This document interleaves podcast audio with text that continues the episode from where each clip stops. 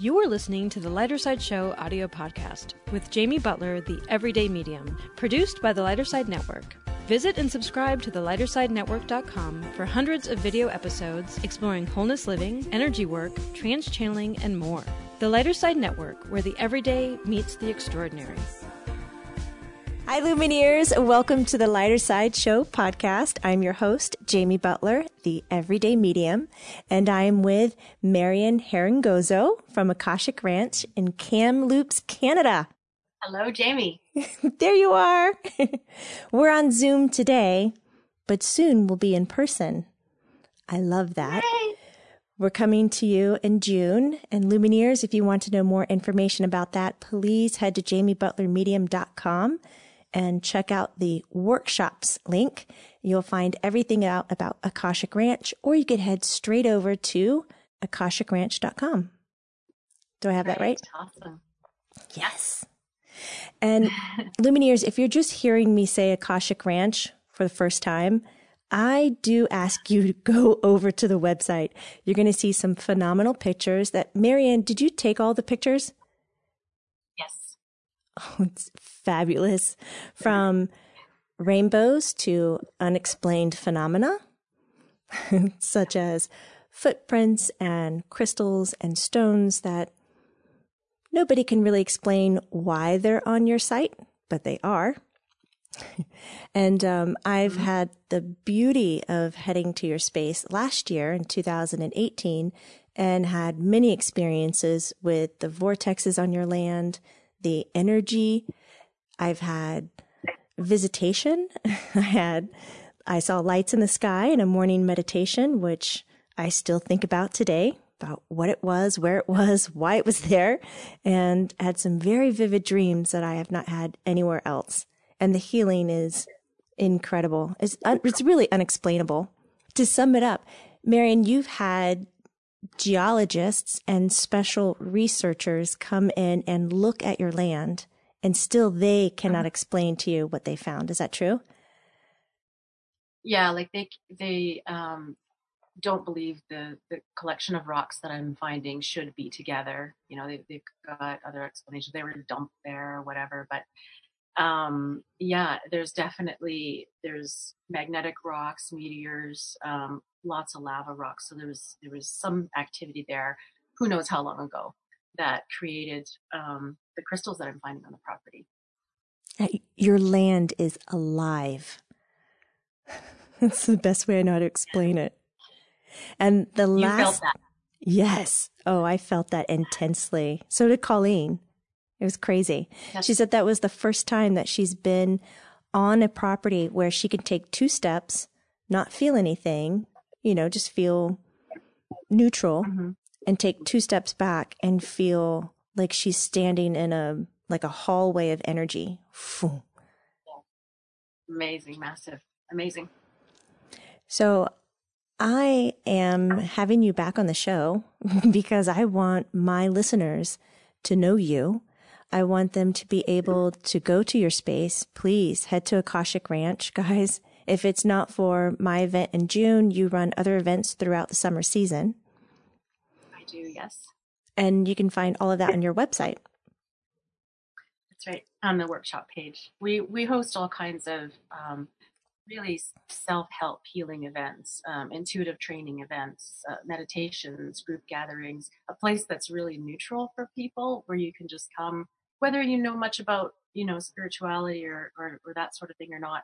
It's just such a safe place to be. And when I get the feedback from everybody talking about how they feel, how open they feel, how you know just connected they feel, that that makes all the difference to me.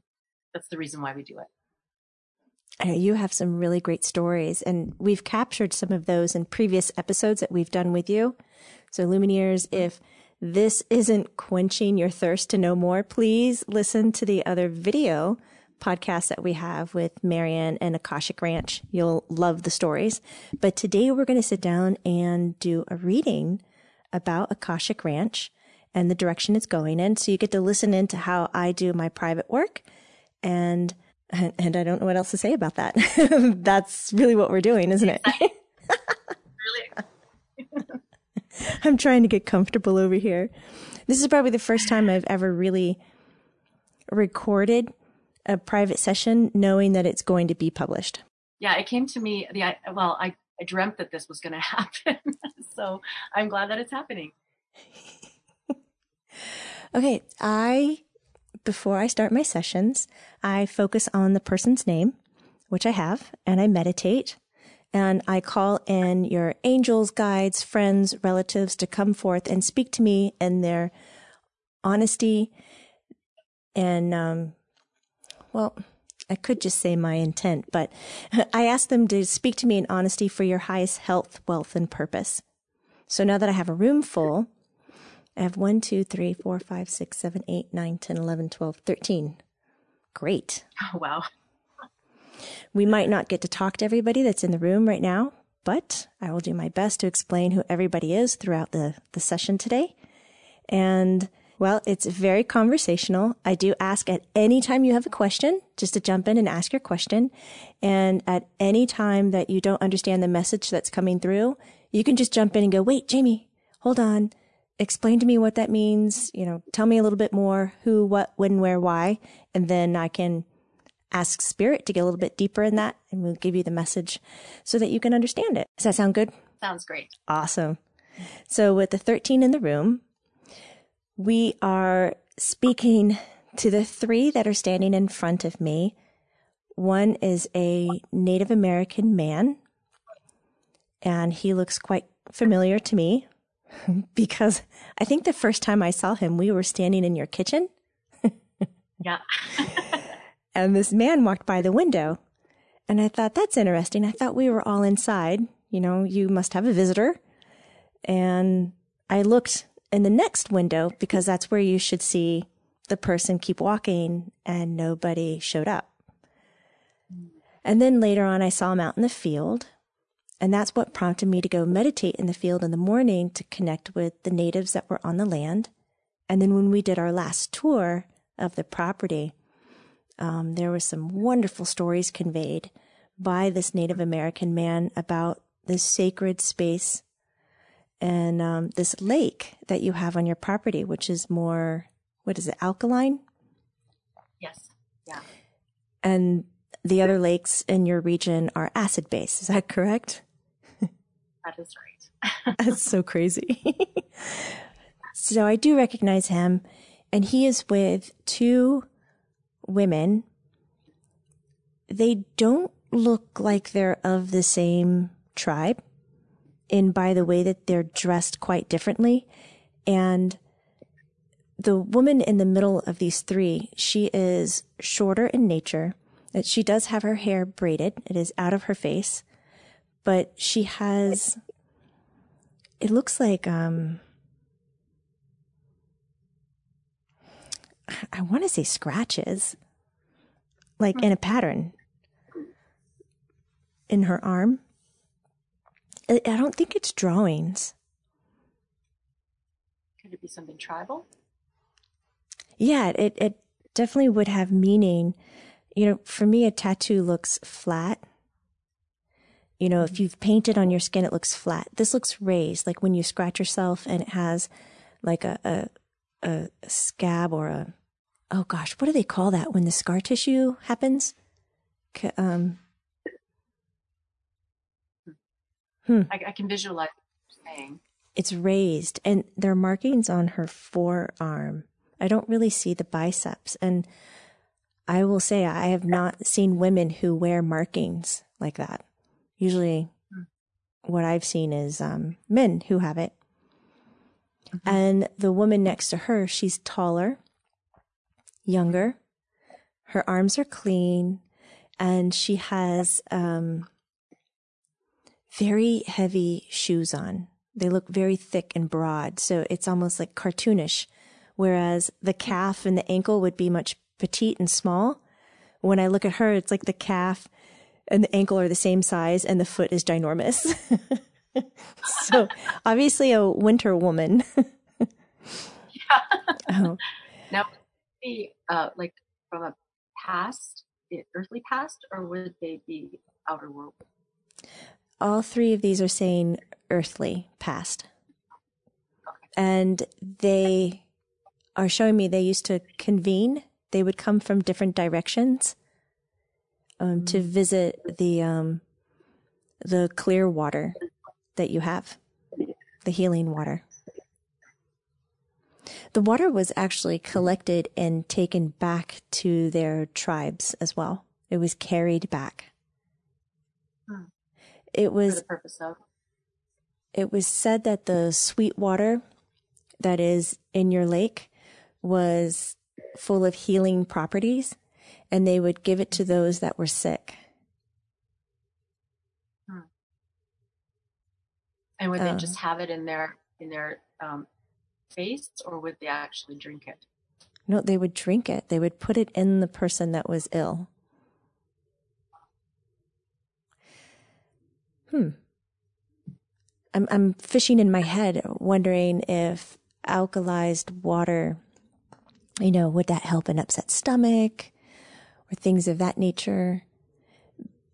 But I, I've heard your lake referred to as clear water, healing water, and sweet water. So it obviously, you know, they're describing the way it looks, what it does, and how it tastes.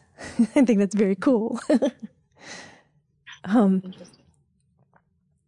The tall Native American, when I'm listening to him, he's a little bit more difficult to understand. He's got a beautiful, deep voice, but um, the English that I listen to from him is very. Oh, it's a heavy accent. That's how I can explain it. It's just not pronounced accurately. It's just heavy. Um, he's showing me having the opportunity for people to come and stay on the land as when the tribes used to collect in the region. He thinks that you are the right person for the property because you're not claiming ownership of the land like uh, the greater white nation does with property. Mhm. He says that you care for the land so that the land can be greater and live beyond you. And he's showing me that that's a very healthy relationship. That is so beautiful. It is. just gives me goosebumps. I'm going to look at my property differently when I go home. I don't think I view my land that way. That's eye opening. So he's saying, um, because you, you harvest the relationship in this manner, he honors your ability to collect people from all regions, uh, from different tribes, from different locations to come in peace and be in the sacred space of healing. But the bigger nation today, he says, has a hard time sleeping outdoors and being in the environment. Their skin is not as thick as ours. hmm, okay. yeah, I would agree. So shelter is going to be needed. He's telling me you don't need to think luxury. It's not about meeting all the sim. It is, sorry, thank you. It is about meeting the simple needs of life, but it's not about meeting anything beyond that. And he's even talking about electricity. I understand that too. Yeah. He's very pleased about that.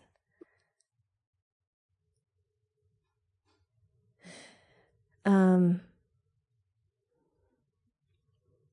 what am I looking at? What can you describe the picture you're showing me, please? I'm around large boulder rocks. And um, since he's not giving me words to say, I'm going to use my own here. I feel like it's one of those natural pools. Have you seen people make those things now? It looks like a pond, but really it's a swimming pool, but it looks completely natural like a pond. It's like that, but it's heated. There's some source of heat to it. And it, it's um, all solar powered. It's not using anything, any um, unnecessary energy to keep it hot. But now, would I be uh, applying the heat, or would it be um, underground? You, it's built in the ground, but the ground won't be able to heat it right away. You will need an an element to help it heat, and you can use the solar energy to do it. I've never seen that. I know hot tubs that plug in. Not a hot, he doesn't want me to call it a hot tub. I've heard a little bit about this, but I was, it was more in the form of a hot spring. Yes. Not, but Yes. it's man-made. Um, it's man made above where the hot spring rises. Hmm. So you create and capture the space with these big bouldering rocks. Okay. And at first, it's going to need help staying hot, but in the long run, the earth can do it. You, hi. There's a grandfather, mm-hmm. father side of family. And next to him is father. Aw. Hi. it's good to see you. He's saying hi. He says hi to all the listeners. he, he tells me that's some setup you have. nice. oh, he's noticing all the planes that are flying overhead right now. Yep, I'm not stopping for any sound issues, Lumineers. We're just going to keep going. So if you hear planes, have a drink, make it a game. He's laughing. Um, your dad and your grandfather are showing me. It's a reminder to you about what the water table is doing around you right now. Mhm. That there's a lot of pressure building up underneath the land, Mhm. especially in the lake area, which your father says where the meteor hit. Meteorite? Is that what we call it? Yeah, meteorite. Meteorite? He's nodding his head really slowly at me. Yes, Jamie. if I could squeeze him right now, I would. Me too.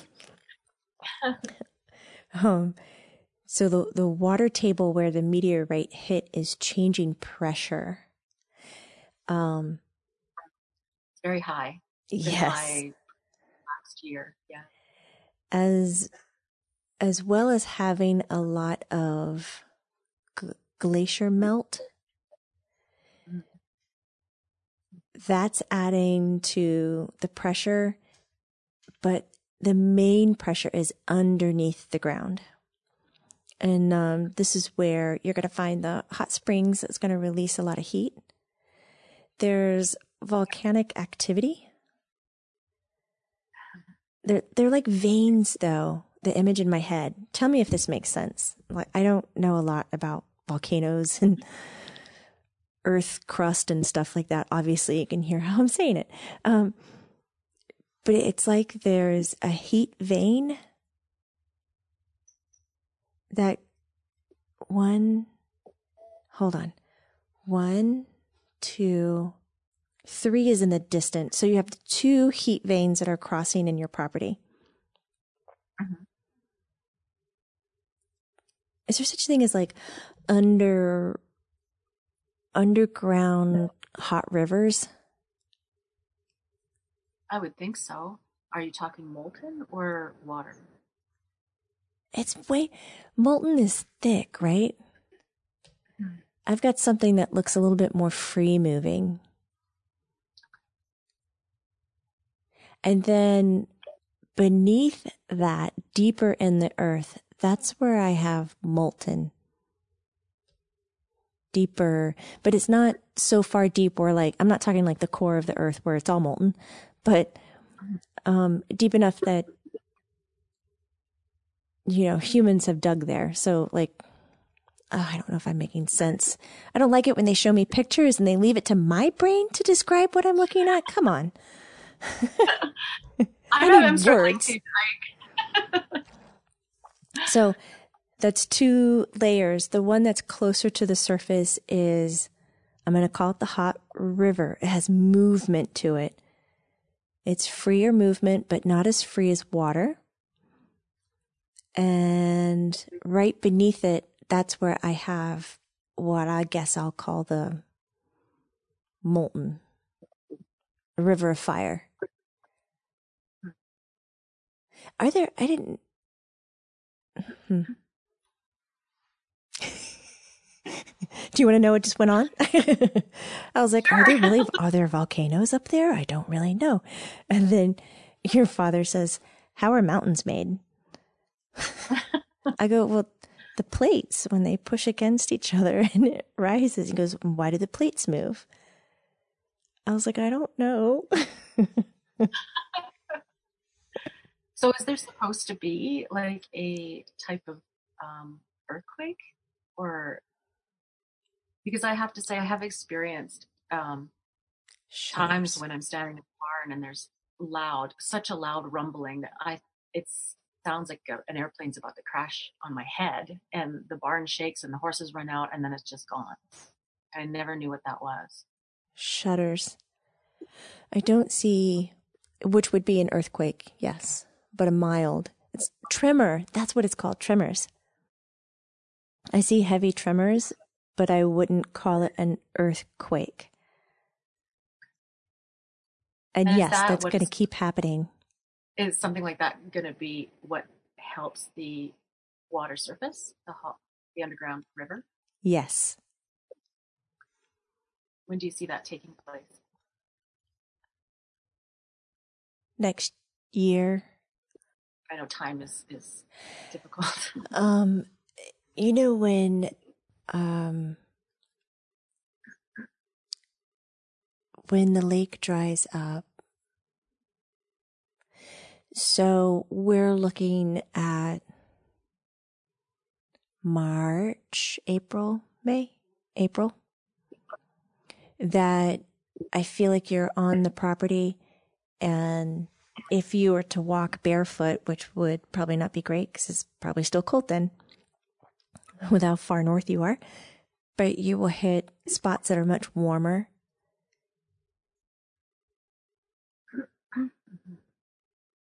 You know, it feels like it's down. If we're up on the mountain where your house is, and we just head straight down from the house, kind of where all the vortexes are, mm-hmm. That's a little bit further up on the mountain, is kind of where you'll find it. 10, 20, 30, 50 feet up. Hmm. Do you remember when we walked and there was that sort of almost like a trough in the land and there was the grass was different there and that's where we were finding all these vortexes? That's, I think, where you're describing. Yes. Yes. That's yeah. where it is. You're going to feel on your feet the warmth.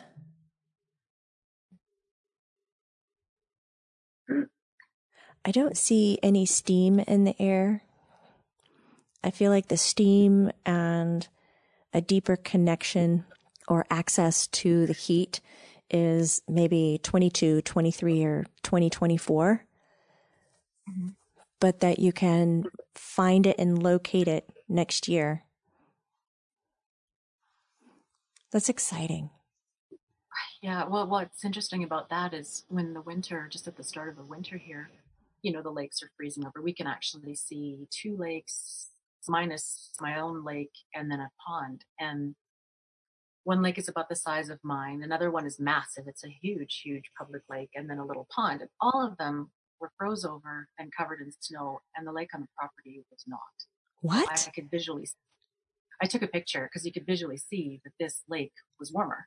And mom and I walked down and or the edges of the lake, there was a very thin layer of ice where the others were completely froze over and covered in snow. Where this one was still watery on the outskirts. Lots of wild animals come to drink from it because it's the only water source available. No We did notice that. way. Yeah, Oh, I've got goosebumps. me too. Holy cow. That's incredible. I'll post that picture on my webpage, the one I took of the lake that when it appeared visibly different than the other lakes. Thank you. And Lumineers, that's uh, correct me if I'm wrong, but that's the same area where uh, previously you, you take down compasses and the magnetic field there is so strong that you can't read your compass. Yeah, and the EMF um, detectors near some of the rocks would just, you know, it would just go off the charts. That's incredible. Lots of electric, yeah, lots of magnetic um, properties down there. your father saying yes, and the big Native Okay. Amer- tall Native American man is saying yes. Holy cow! Um, what other questions do you have about your land? Well, this Native American man, I mean, he has, he was coming up in readings personally to me for years. And then now what I've understood is he's protecting the land um, together with my dad. But he seems to be almost a spokesperson for everyone. What is his, other than bringing the messages, what is his position in this whole thing? What is his duty? His job when he was living was the um, the collection of getting everybody together to make the journey to communicate to other tribes to create peace.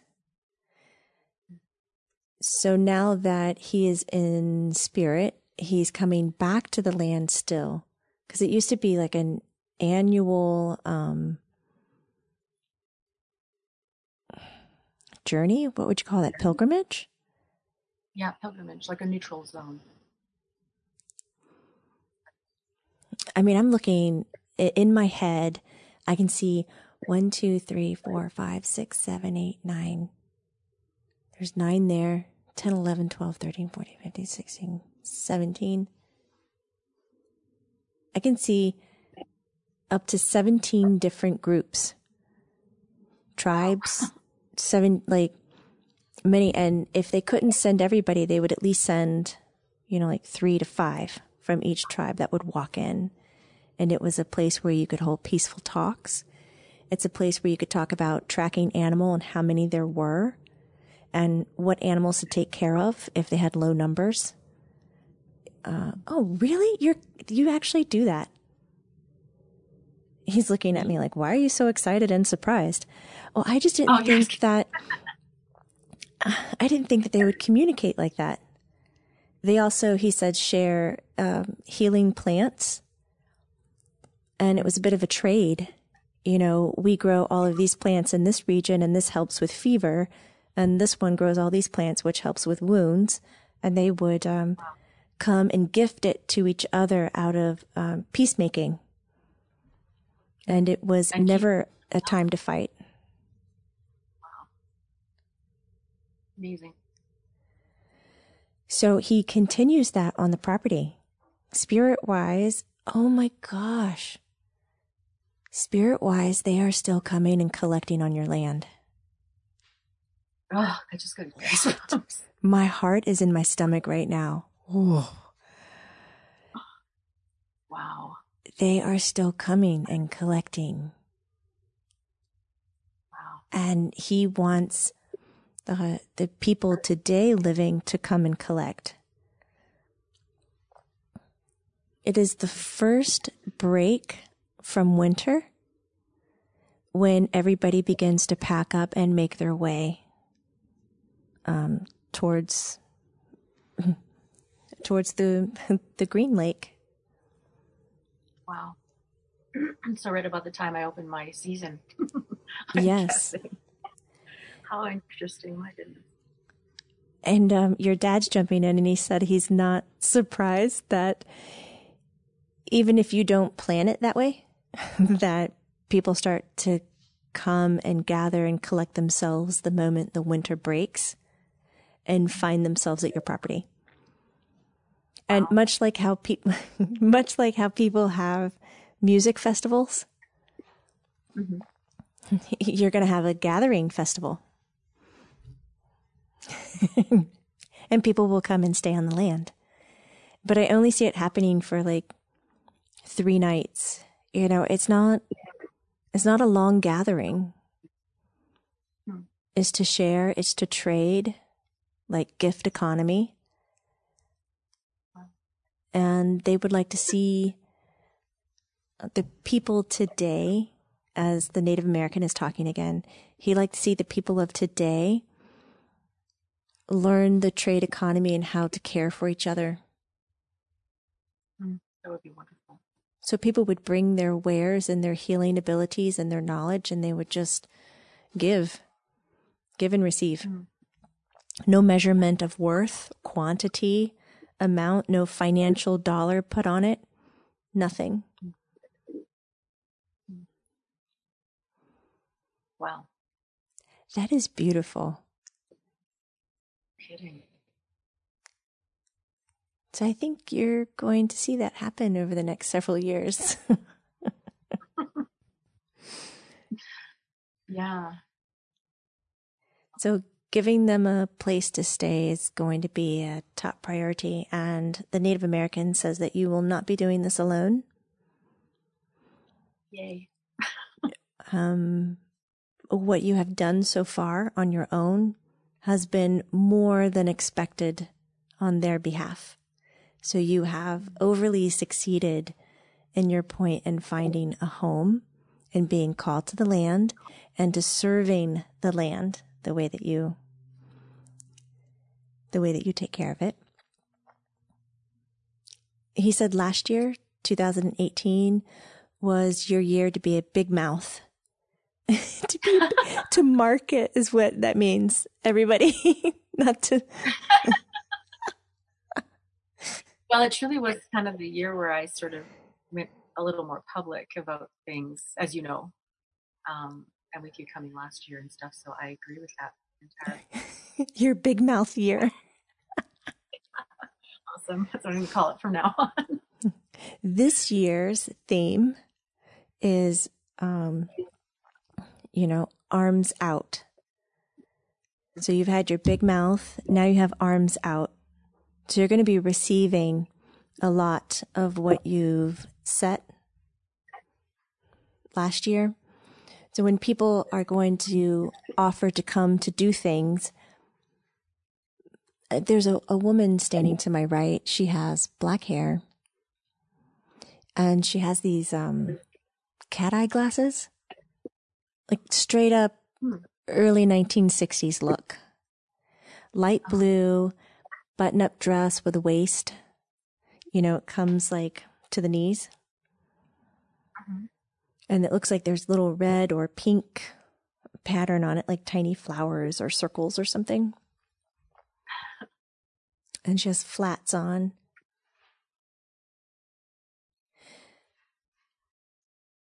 I'm asking her again and again, who are you? Who are you? Yeah, right?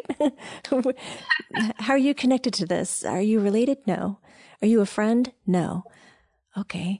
Um, are you related to the land? No. Do you know the land? Yes. She shows me she's a school teacher. Oh, I just got chills.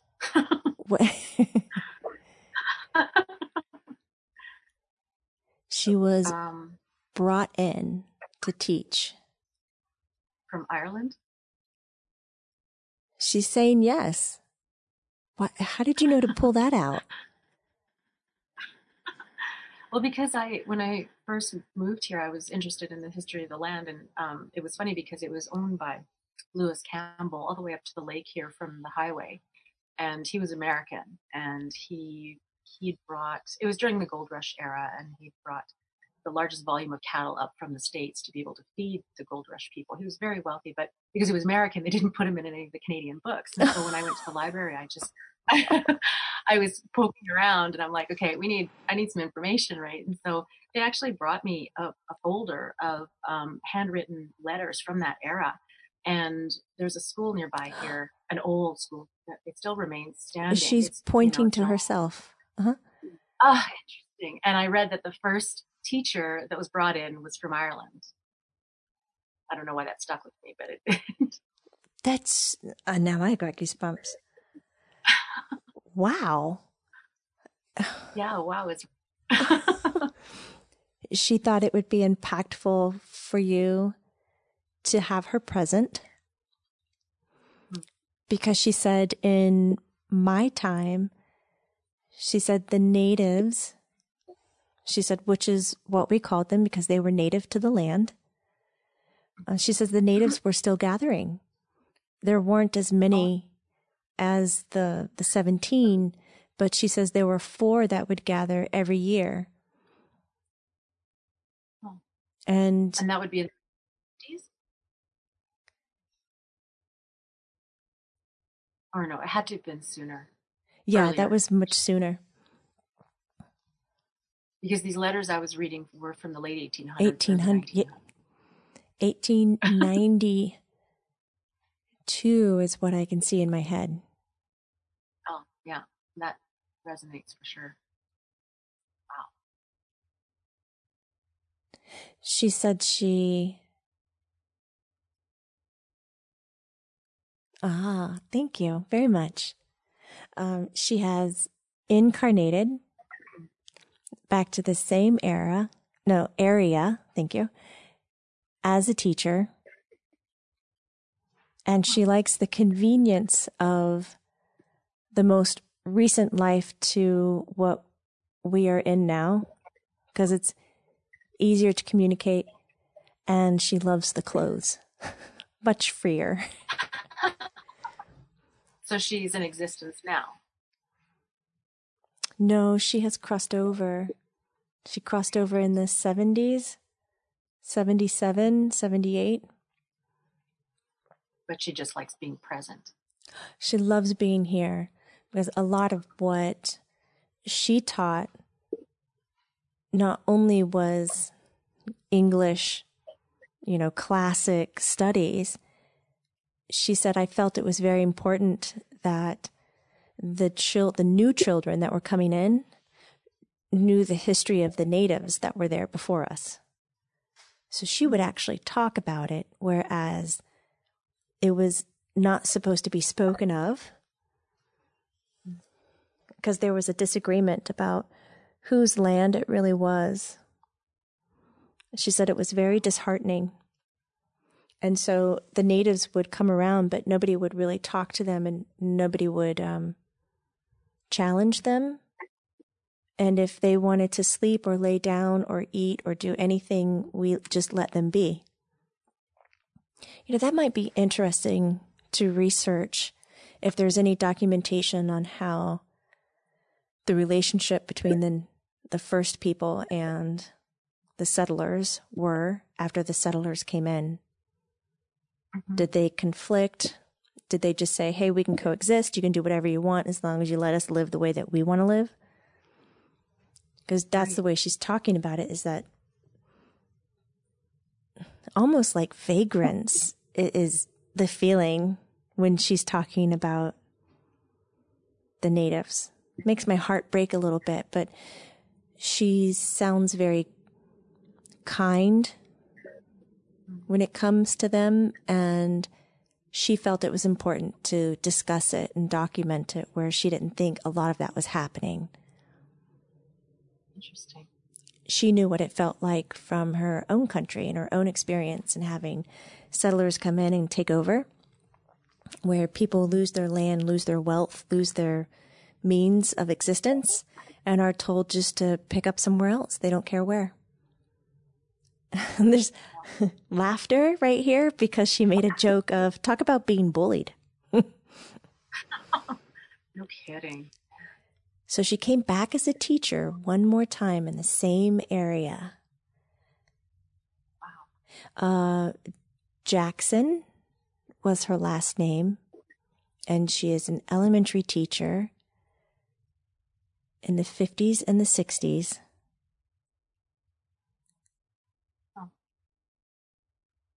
Pa, pa, P. Her first name begins with a P, like a, I want to say like a Paulina or a Polly. P. Jackson. That'd be fun to research too. I will. I think it's Jackson, not Johnson. I hear a hard K in it. Okay. She's happy that you found some of her letters and her work. And she is. She wants to be a part of the movement of healing the land and bringing back the spirits that used to keep it alive. Which is a request everybody is now talking about. So, um, uh, everybody's talking at once. I'm going to do my best to keep up. And if it doesn't make sense, you know, please stop me and have them clarify it a little bit more. But contributing a daily ritual, daily set of words where you e- evoke or invoke. How about call upon? Okay. we'll just ditch that word altogether. Um, I keep telling them it's much easier if one speaks at a time. But if you will call upon the first people, all who gathered here before, to return and help preserve and heal the land for its its life's purpose, its work's purpose. Because they're showing me uh, people with headaches, um, autoimmune deficiencies, uh, cancers, all these imbalances in their physical body. I see them being relieved. Um, and some of them are relieved to the point where it's resolved and it's not coming back. Wow. The majority are being relieved enough where the person can get on top of it and promote the healing themselves into a cure.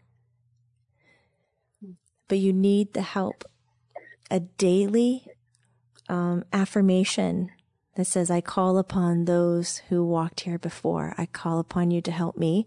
And then you set the boundaries and what the land is for and what you, as a director of its future, are going to do with it. You will feel a shift and a change really on the whole mountain. And that goes beyond the properties that you're. I want to say owner of, but I'm staring down the eyes of the Native American who does not say you own land. So I don't know what to say, but that your name is upon. Yeah. Land companion? I don't know. what do we call this? I don't know. I, I mean, I, in the past, it was kind of told to me as if it were a, a sort of marriage where I do my part, it does its part. Oh. I'm a, whatever I like guidance that. I get. I like that. Your marriage. Okay, I've heard this sound now like three or four times, and I don't know what it means, but I'm gonna I'm gonna do it. you know, like in the the '60s American Motown, which I love. My Lumineers, you know, guys, I love Motown so much. You know, they would bebop and they'd be like shoot dooby doo, like shoot dooby wop lop, you know, like things like that. This is what the sound reminds me of. It's like a it's like a shoo shoo wop kind of a sound. Shoo wop. Hmm. Bitty bop. Like not the bitty bop, but the the shoo wop. And the Huh. su- it's not sewage, it's su Sue Peck. Sue.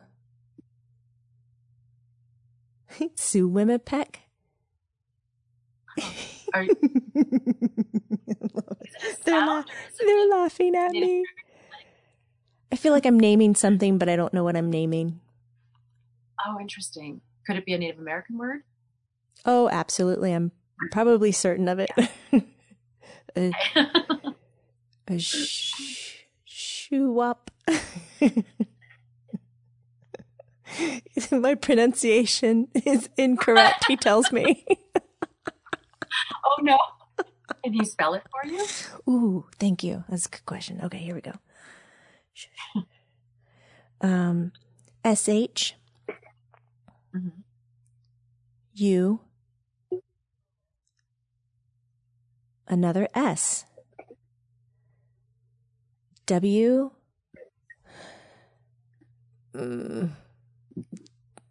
W P E C? No. W. No spell one word. Don't spell them both. S H U S W E P? AP? It could be AP. And I know, I know it's a vowel right there. Shoe. So shoe, shoe swap? Can I interject? Sure. You're going to sing with me? Do, do, do, do, do. Is that where he's from? Because the, there's an area just northeast of here called the Shuswap. Wait, called a what? It's called the Shuswaps, and it's uh, it's a couple of lakes, and it's up north. That's it.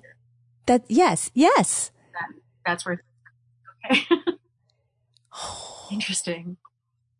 So Oh that's the journey he would take with Yes, from there. yes. Okay. Shoe shoe swap. Like Yeah, I'm shoe swapping shoes with someone. Yeah. it's about um, I'd say an hour's drive from here, maybe a little more. Wow, have you ever been? Oh yeah. Shuswap is like um, Shoe beautiful lake. See, Yeah, doesn't it sound beautiful lakes and Motownish? Everyone, it does. I, I wouldn't have thought that, but now that you say it, I can only use what I know. um. I'll show it to you on a map. Oh, I'd love to see it. Yeah, the um, the lakes up there aren't like the lakes that you have, even that far away. Um, but he's telling me that there are other lakes that are similar to yours that he has heard of. So, on your free time, because you have so much, I laugh, to Yeah. look at the quality of lakes within your region, not just locally, like 20 miles. We're talking like big mountain region. Because there were other meteorites that hit. I don't doubt it. Don't doubt it. That's really cool. I have heard it like yeah, I have heard from others that this area, like the Kamloops area, is, is very, very high energy zone. And I'm assuming it might be because of the meteors and stuff. Who is um Lolo? Not Lula, not Lolly, but Lolo. That's the nickname we have for our cat. Her name is Aloha, but we call her Lolo. Cute. Um, That's an- supposed to that's another thing I keep running across. There's doc, there's doc, sorry, there's documentation. Um, I want to say it's a man. Lolo. Mm. Hmm. There would be more information with what Lolo has said that will help you with the property. Okay. I'm sorry, And- I, I don't know what other questions to ask about what that is. Mhm. I don't I don't know either. It doesn't really ring a bell but in terms of um, you know all this guidance and all these messages coming in and stuff, do they feel that I'm picking it up properly, acting accordingly? Yes. Yes. I feel like it's such a huge responsibility, but in the end, natural to me. yeah, in the end, when you look back, your father said, you're just, you won't understand how you got where you did, but nothing is a rush. There's no absolute timing.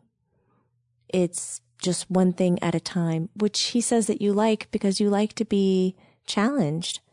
You're not someone who rests well. He says that you like to always have something to do. You're project oriented. Hmm. It's like somebody else I know. exactly.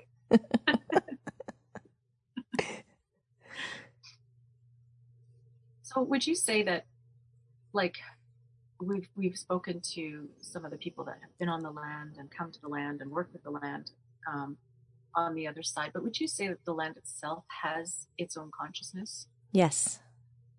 They were saying yes What's- before you even finished your question.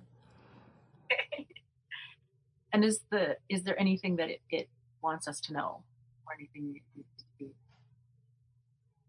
put across to me or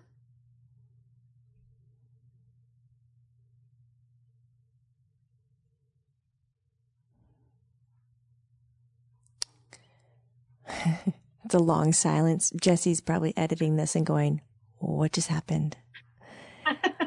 um, I swear to God, I'm not in my body for like five seconds there. I am seeing pictures. The land, the land's biggest message is to bring me, bring me the people. Let me heal them. But the land showed me these spikes. They're made of metal. To me, I would say copper. And they go deep into the earth. And people can come around and this looks so sci-fi. I can't, I'm going to tell it anyways, but it's like you can hold on to the metal rod the dogs are going crazy here. You can hold on to the metal rod that goes deep into the earth and receive charges like ions and almost um, electricity energy. And one of it is so prominent that the rod that comes off has these metal wires. Again, I think to my eyes, they look copper and they come off and people can sit in a circle and meditate while holding on to the wire. So you don't have to be standing next to the rod with hands on it, but you can be far away and still be connected to the current that's happening. And because you're touching the earth with bare feet, you're creating a circuit. And it is, gosh, it is a current that is vibrating cellular composition in the body and the illness and disease that's trapped in the body won't be able to hold this vibration so it disrupts it and it begins to um, decompose or like shake loose dissolve. I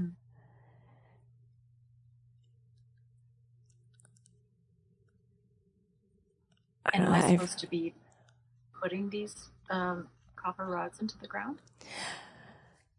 I see other men, all men for some reason, that do this kind of work, that know this type of um, component, this energy, that are going to come in and help you set it up.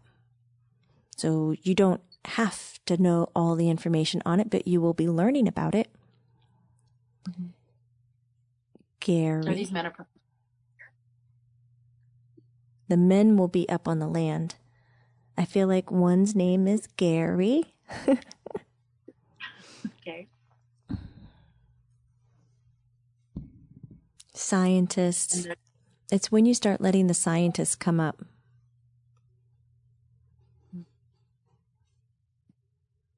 Is that supposed to be happening this year?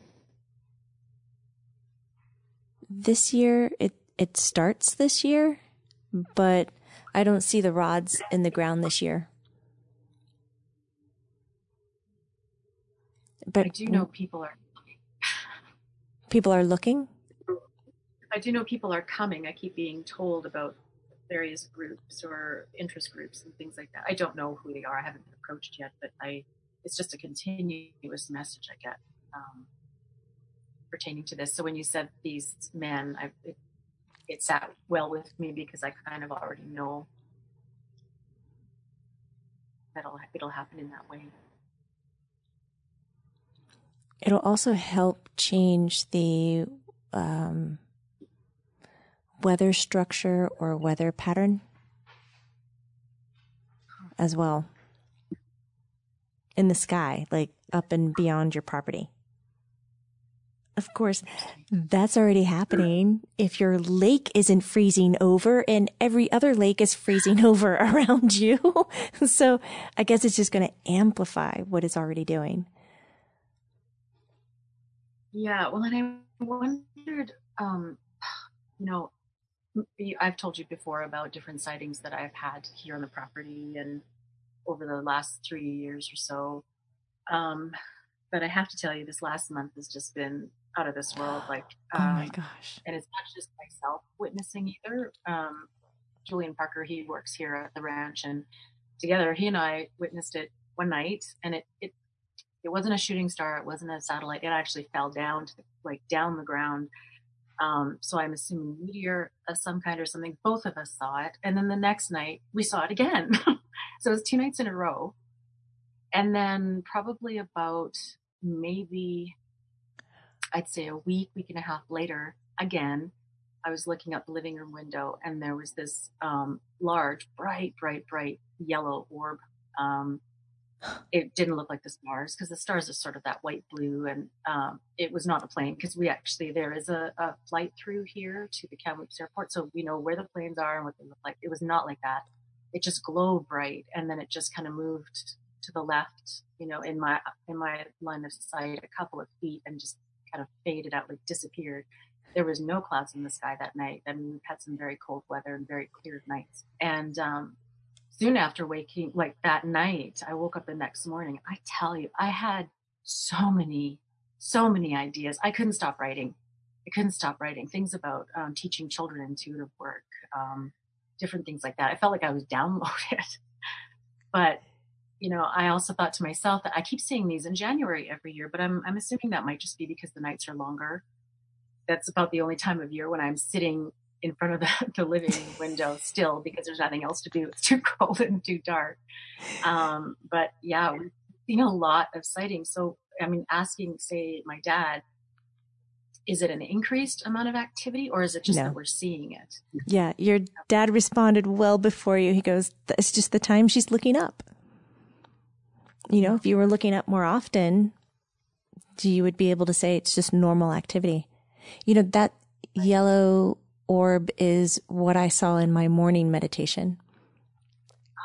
And the sun was up, and I thought there was something reflective in the sky, like an airplane, hmm. but it, it never moved, and there are no stars in the sky because the sun was already up. And then it moved down, and it moved to the side, and it moved to the other side, like it was watching me. Um, so I sat very still. I was like, oh my God, I'm the only thing out in this big field. it's going to pick me up. and it does. It moves slowly and kind of mm-hmm. like, you know, almost. Yes. Yes. That was exactly what I had witnessed. And then in a flash, it just kind of moved like up and away. Mm-hmm. It was gone. And there was nothing else in the sky. There was no way I could explain it. That's awesome.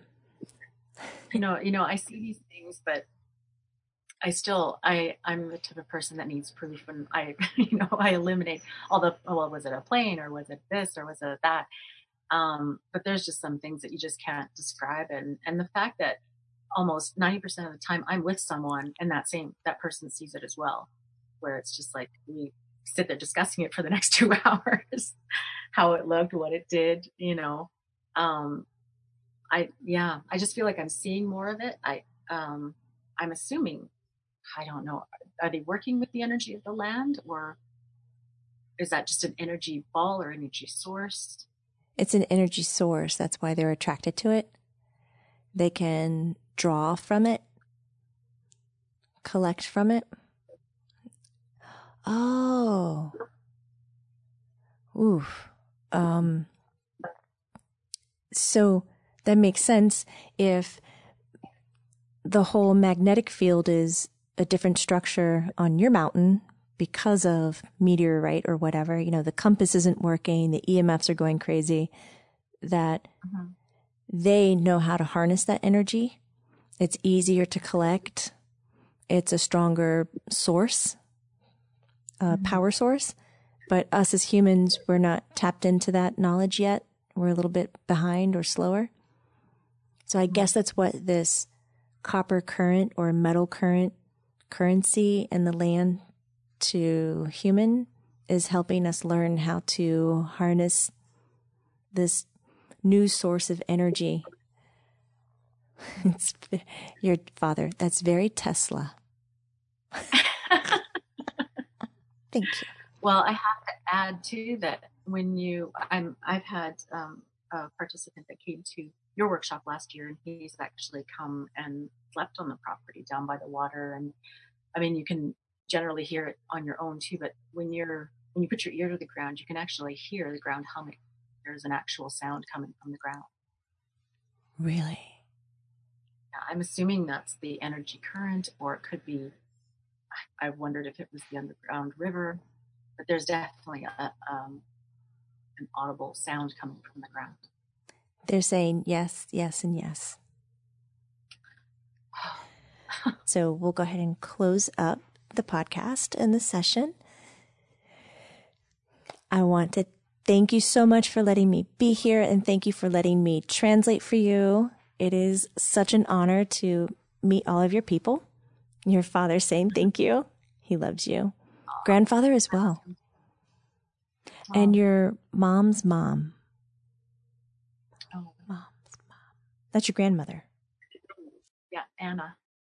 She says hello Oh, my grandma. She's, I think, mm, it's a little kiss and a little, and and please to say hello to her daughter and give her a kiss as well. I will. Your father says the same. And to your. I will. She's. Good. They're saying thank you and they are signing off. Thank you, all of you, and thank you, Jamie. That was amazing, as usual, as always, and um, just some very wonderful, clear insights and confirmations. And um, I love hearing what the other side has to say, you know, outside of my ideas, thoughts, and visions, and things like that. So this is very, very powerful and very wonderful. Yay! And I can't wait to see you in June. Thank you for having me back. Oh. of course, I'm so excited. And Lumineers, thank you so much for lending us your ears today. We hope that you have a beautiful rest of your day. And remember, it's not woo woo, it's true, true. The ideas expressed by guests and channeled guests on the Lighter Side Show podcast are not necessarily Jamie's personal beliefs. Information received from the Lighter Side Show podcast is not to be used as a substitute for medical or psychological advice. For up to date info on Jamie, visit jamiebutlermedium.com and subscribe to the Lighter Side Network, Lumineers. I'll see you there. The Lighter Side Network, where the everyday meets the extraordinary.